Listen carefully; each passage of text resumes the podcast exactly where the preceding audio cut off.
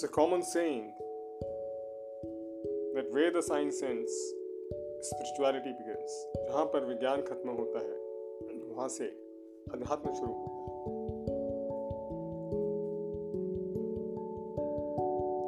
विज्ञान और science essentially is correlated with the brain और द माइंड वेरस अध्यात्म spirituality is correlated with the Hriday or the heart or the Dil as we call it. Spirituality is essentially based on the concept of faith, Shraddha. As per Nyaya Darshan of sage Gautama, there are four ways in which cognition happens or through which the valid knowledge is obtained. This is Pratyaksh, Anuman, Upman, and testimony. Pratyaksh is perception, Anuman is in- inference, Upman is comparison, and testimony is Shabprama. While whatever the physical objects that we see all around us in this Karya Jagat, we can get to know about them, about the qualities, about their parameter, about whatever dharma they have through the process of pratyaksh, anuman, and upman. But as far as adhyatma is concerned, knowledge of adhyatma can be obtained only through shaprama. The Sankhya philosophy, which was propagated by sage Kapila, enshrines in his Sankhya Darshan 25 elements or 25 principles, knowledge of which will lead to moksha. Sankhya Darshan very, very clearly lays down that the cause of the bondage to this world primarily emanates from avivek or lack of knowledge. Jnanan Mukti. The author says it is Gyan which will ultimately lead to salvation. Though Bhakti as well as Karma Yoga are equally important, but even the Bhakti or the Karma can be performed rightfully only once we have the knowledge, the true knowledge of the Gyan. In the commentary to the Yoga Darshan of Patanjali, Maharshi Vedvyas declares Shraddha as mother. He very clearly lays down that without Shraddha, there cannot be made any progress in the field of spirituality. And it is Shraddha and Shraddha alone which can make us finally traverse the path leading to self awareness. Yoga Darshan essentially talks of purification of mind, the concentration of mind, which will lead to the two samadhis, what is sampragyat and asampragyat. We'll talk of that during the course of the lecture, but since I mentioned Sankhya philosophy, I'll just proceed with that. As per Sage Kapila, there are three perpetual elements or three things which are nitya. Nitya means it does not have a beginning, it does not have an end. It is anadi and as well as anant. Anything which is anadi, which does not have a beginning, cannot have an end. It will be there perpetually. And this nityata is also of two kinds. One is kutast, that means there is no change whatsoever occurring in the particular element or the substance. And the second is parinami nityata, that means there will be changes, but at the end of the day, the primary thing will remain same. So Prakriti is called the Upadan Karan, the Paramatma is called the Nimit Karan. So these three things which we call Nitya are the Atma, which we also call the Jivatma, the Paramatma, and the Prakriti. The Mool Prakriti in its original form comprising of the Sato, Rajo, and Tamo particles has these particles in the equilibrium position. And once this equilibrium is disturbed by the Lord Almighty, the process of formation of the Karya Jagat occurs. The first evolute is the Mahat or gross intelligence, and from gross intelligence emerge Ahankar. Ahankar leads to the formation of the Man, the five motor organs, the five sense organs, and the five subtle elements. The five subtle elements lead to the formation of the five gross elements Prithvi, Jal, Agni, Vayu, Akash. So these are the 24 elements, and these 24 elements, in conjunction with the Purush, is the creation. We have had millions of births since times immemorial. Probably it's not possible to trace the beginning. As I said, it's Anadi. And during this course of numerous births, we have performed actions which were good, which were bad, and the process of birth and death continue till such time we have eliminated all the negativities from our life and acquire the ultimate goal of union with the ultimate truth of Paramatma. The process of birth and death continue and this is linked to the karmashaya, the diversity that we find in this world. Some people are rich, some people are poor, some people are happy, some people are unhappy, some people are living in grave misery, some people are having a very, very opulent life. This diversity is the outcome of the variation in the karmashaya of the different people. Whether it's a age, whether it's a bhok, it will all differ from person to person because of what we call as the karmashaya.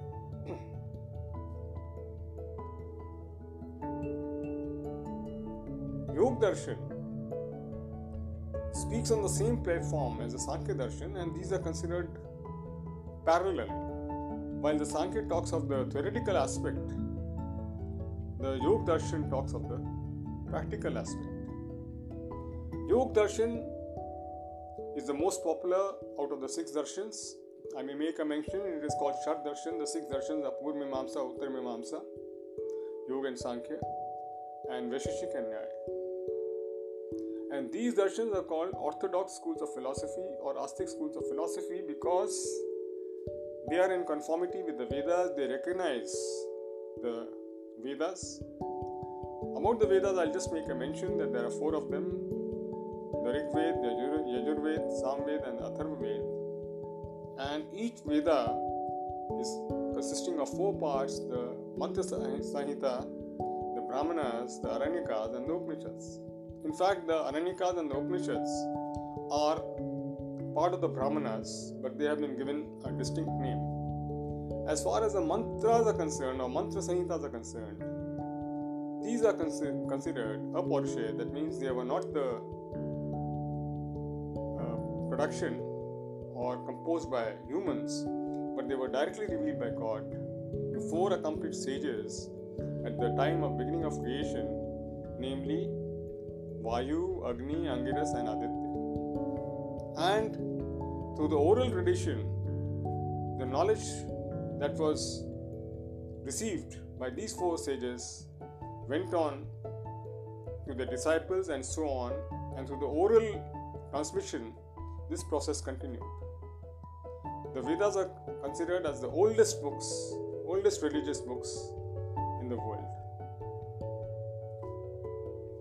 Apart from the Vedas, there are few other things which are considered imperative for a complete study of the Vedic literature. The, there are two parts. One is the Vedang, that is the limbs of the Vedas, and the second is the Upang, which is a Shat Darshan that I just made a mention of.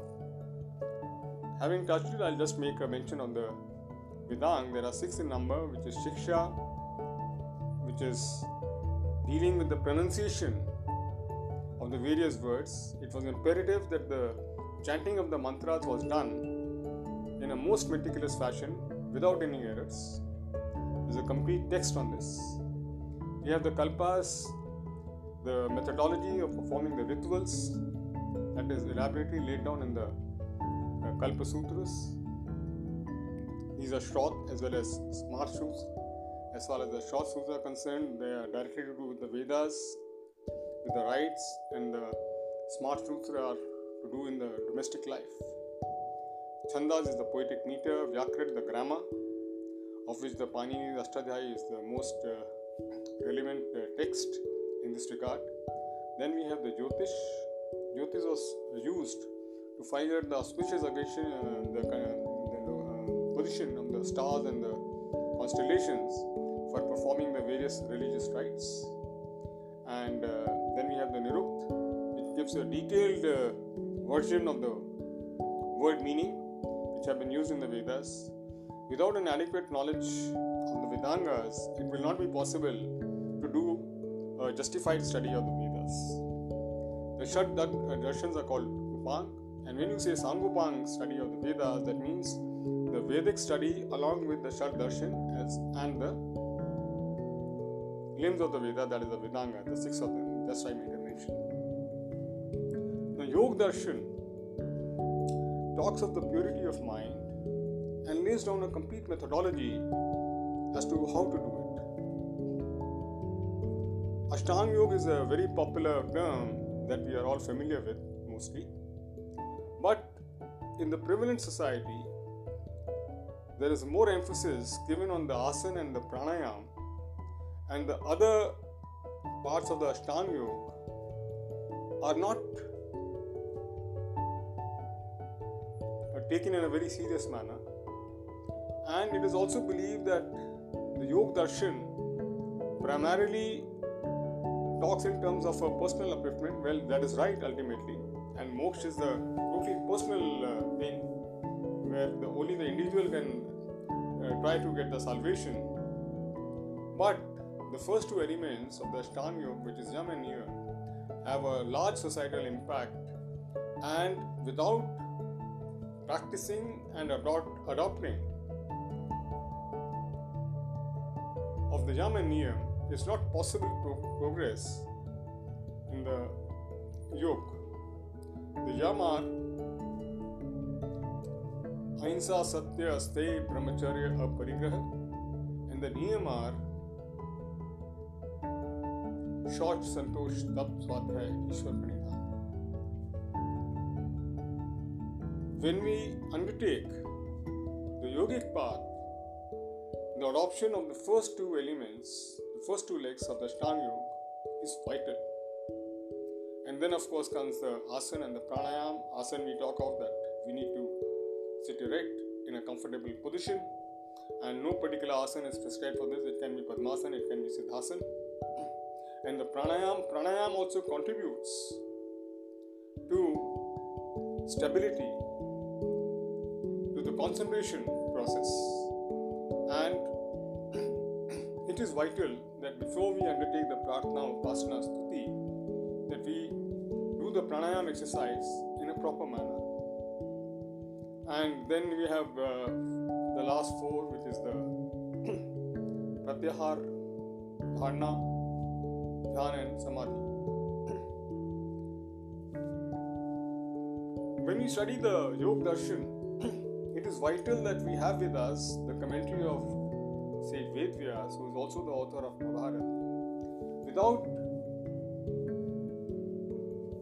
following the Vyakhya of Sage Vedvyas, it will not be possible for us to extract the real meaning of the sutras composed by Rishi or Sage Patanjali. Now, there are five fields in which our mind is existing at any point of time. the first is kshipt, the second is moon, and the third is ship. and the fourth and fifth are kagra and niruddha. Majority of us stay in the first three.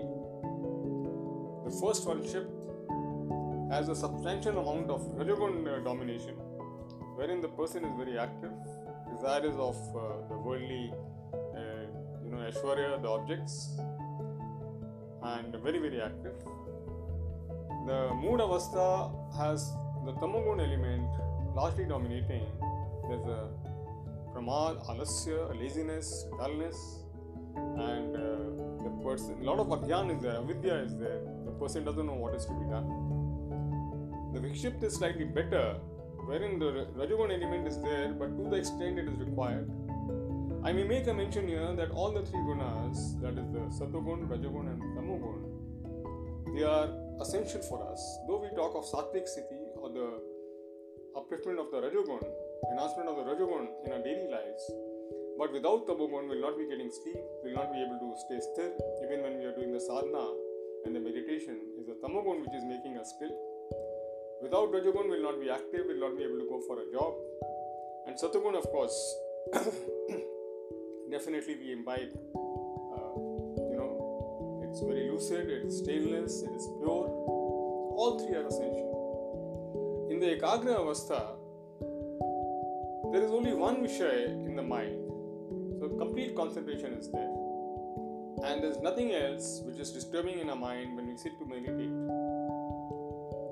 Yogaschit Vritti Nirodha, this is the second sutra of Yoga Darshan, which means yoga is cessation of all mind functions. So, next stage after the Ekagra is Nirodha, wherein there is no Vishay at all left in the mind and it is without any Vritya.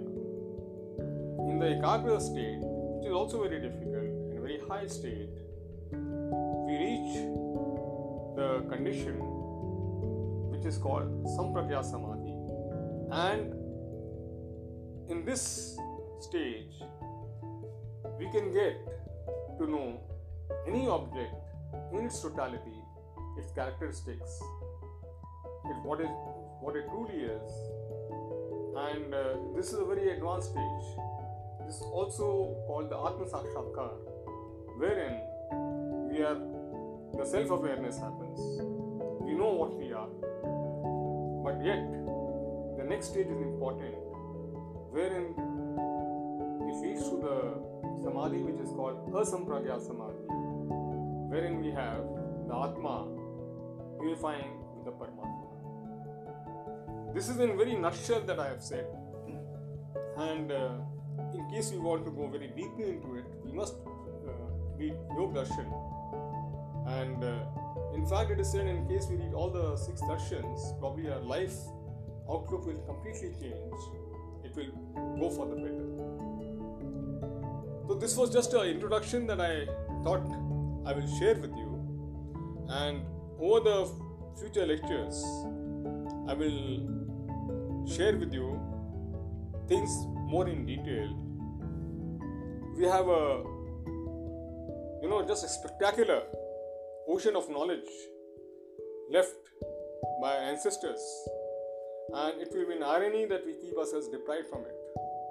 I'm assuring you that your exploring exploring these scriptures will go a long way in improving the quality of life that we are living. So thank you very much. God bless.